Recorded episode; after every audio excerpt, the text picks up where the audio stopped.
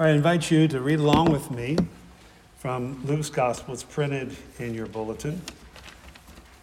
Luke 19, 28 through 48. It's a lot of things going on, but they really, Luke intends for us to see these three events together.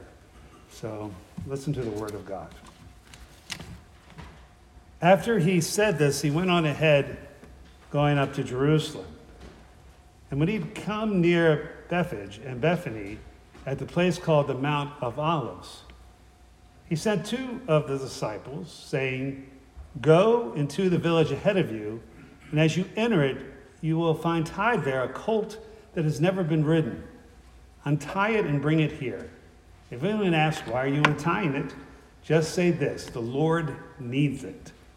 So those who were sent departed and found it as he had told them. As they were untying the colt, its owner asked them, Why are you untying my colt? They said, The Lord needs it. Then they brought it to Jesus, and after throwing their cloaks on the coat, they set Jesus on it. And he rode along. People kept spreading their cloaks on the road. Now, as he was approaching the path down from the Mount of Olives, the whole multitude of disciples began to praise God joyfully with a loud voice for all the deeds of power they had seen, saying, Blessed is the King who comes in the name of the Lord. Praise in heaven and glory in the highest. Some of the Pharisees in the crowd said to him, Teacher, order your disciples to stop. He answered, I tell you, they were silent, the stones would shout out. As he came near and saw the city, he wept over it, saying, If even you had only recognized on this day the things that make for peace, but now they are hidden from your eyes. Indeed, the days will come upon you when your enemies will set up ramparts around you and surround you and hem you in on every side. They will crush you to the ground, you and your children within you, and they will not leave within you one stone upon another, because you did not recognize the time of your visitation from God. Then he entered the temple and began to drive out those who were selling things there, and he said, It is written, My house shall be a house of prayer, but you have made it into a den of robbers. Every day he was teaching in the temple. The chief priests and scribes and the leaders of the people kept looking for a way to kill him. But they did not find anything they could do, for all the people were spellbound by what they heard. May God bless the hearing and reading of his holy word. Let's pray. Lord, open up our eyes and our hearts that through your word proclaimed, we may encounter you, the living word. In Jesus' name we pray. Amen. To put a head of state on trial in the midst of a deeply divided population where bloodshed has happened and more was threatened? Is it a triumph of the rule of law? Or is it a tragedy reflecting how far a society has deteriorated? Now, of course, I'm talking about the trial of Charles I. Um, At the end of the British Civil War, Charles I was brought to Westminster Hall on the 20th of January, 1649. The trial went for about a week. Uh, he was accused of treason and tyranny and causing bloodshed among the people. He said that he deserved a different kind of trial and that this was the trial was inappropriate. Uh, he eventually was convicted and beheaded. Now, the disillusionment that after came, that came after that, people thought this was a, a triumph for the will of the people. Uh, particularly, people of a Puritan um, bent thought this could be the beginning of making the Church of England be what it should be. But that triumph quickly turned into disillusionment, and our uh, forebears who came to New England were part of that disillusionment, of the tragedy after that triumph. So we exist as a as a indirect relationship to the, uh, the beheading of, of Charles I.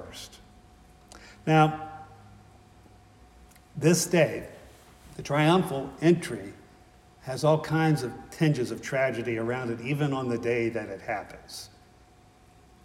Now, the story starts out by stealing a horse, and it ends up with a prophetic act of vandalism not quite the things we would think are proper for a um, king of the Jews, or let alone the Messiah to act. But they're all important symbolic acts. Now, it's important to see Luke's, Luke's version of the material here is based on this memory of Jesus' entrance. The Zechariah passage is a, is a, is a prophetic passage, or it is treated as a prophetic messianic passage at the time of the Second Temple. But it's important to see that in Luke's version, Jesus is in charge. We're not to pity Jesus as a victim, and that holds true throughout the whole Passion narrative and Luke's gospel. Jesus is not caught up in the intrigue. He's not a stoic hero marching to his, no, he is rather a stoic hero marching to his destiny. It was God's intent to save his people, and this is how it was going to get done.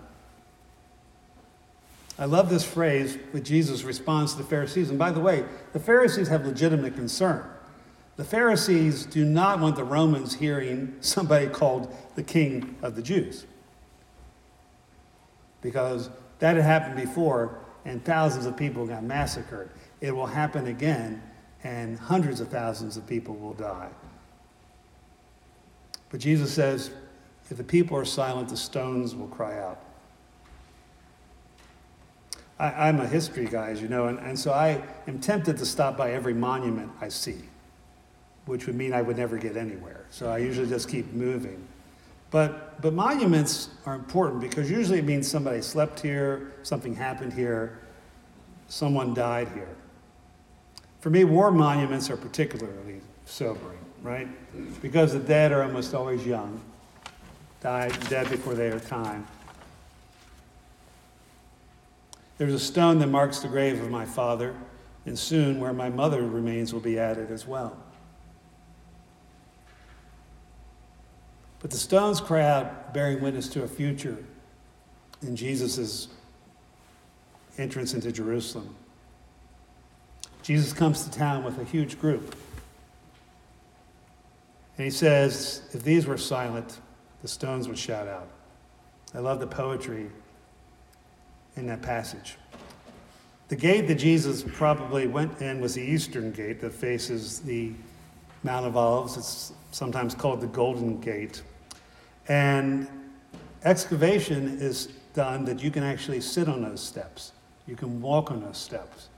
So it's probably one of the few places that you actually theoretically can, can walk the steps of Jesus. Um, both Saladin and Suleiman the Magnificent closed that gate, uh, probably for security reasons, um, when they rebuilt Jerusalem. But that's the gate the Messiah was supposed to enter into. So I, I guess those rulers thought maybe if we put a wall up, it'll be harder for the Jewish Messiah to come to town. But again, this, this the idea that these stones are, are witnessing something. These stones are a memorial, if you would. And then Jesus weeps. So he's not so stoic after all. He weeps over what will happen in Jerusalem. The ninth of Av, which is the ninth of the, of the tenth, ninth day of the tenth month in the Jewish calendar, is traditionally when both the first temple was destroyed and the second temple was destroyed as well. Uh, I happened to be in Jerusalem on the 9th of Av one time, and I was actually um, there for the service, and they read the whole book of Lamenta- the whole book of Lamentations on the 9th of Av. By the way, it was also Kristallnacht. Um, the, the Nazis chose that date on purpose. And where the site where I was at is where Robinson's Arch at one point was. It's on the southwest corner of the term, tem, uh, Temple Mount.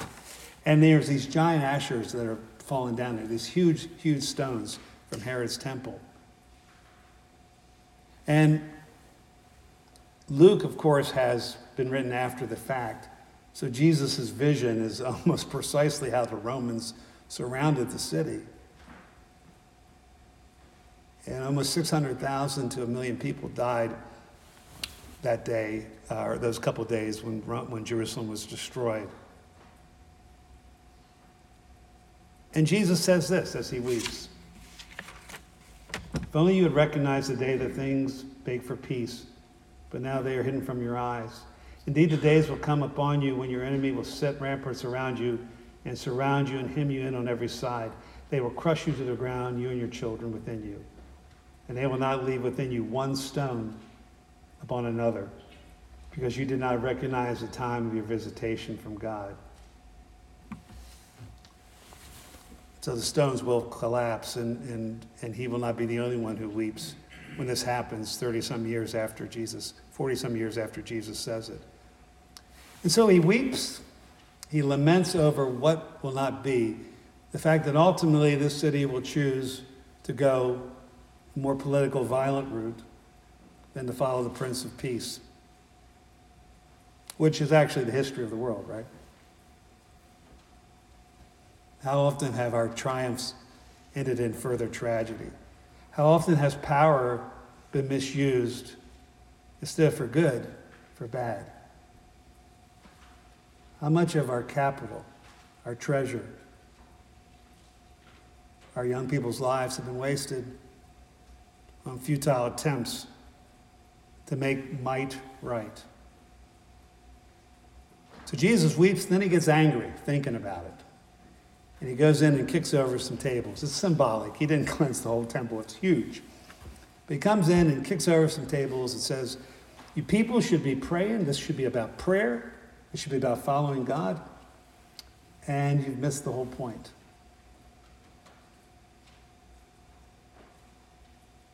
And so the triumph entry ends in tragedy, and, and a greater tragedy is waiting to happen.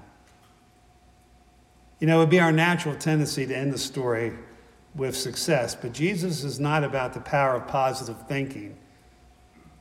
Jesus is not about winning, at least not in a conventional way. And he's not about vengeance either. There is a time for celebration. There's also a time for lamentation and a time for demonstration. Palm Sunday is a proclamation that Jesus is king, but it's also a prelude to a tragedy. And in Jesus, the king, accepting the death and violence that humans do to one another, he takes on his shoulders all the violence, all the innocent victims, all the pain that the whole world has ever done to each other or to itself. He does this voluntarily. People who were for him didn't really understand him. The people who were against him understood him even less. I think the stones were closer to being right than anyone present there. In the name of the Father, Son, and Holy Spirit. Amen and amen.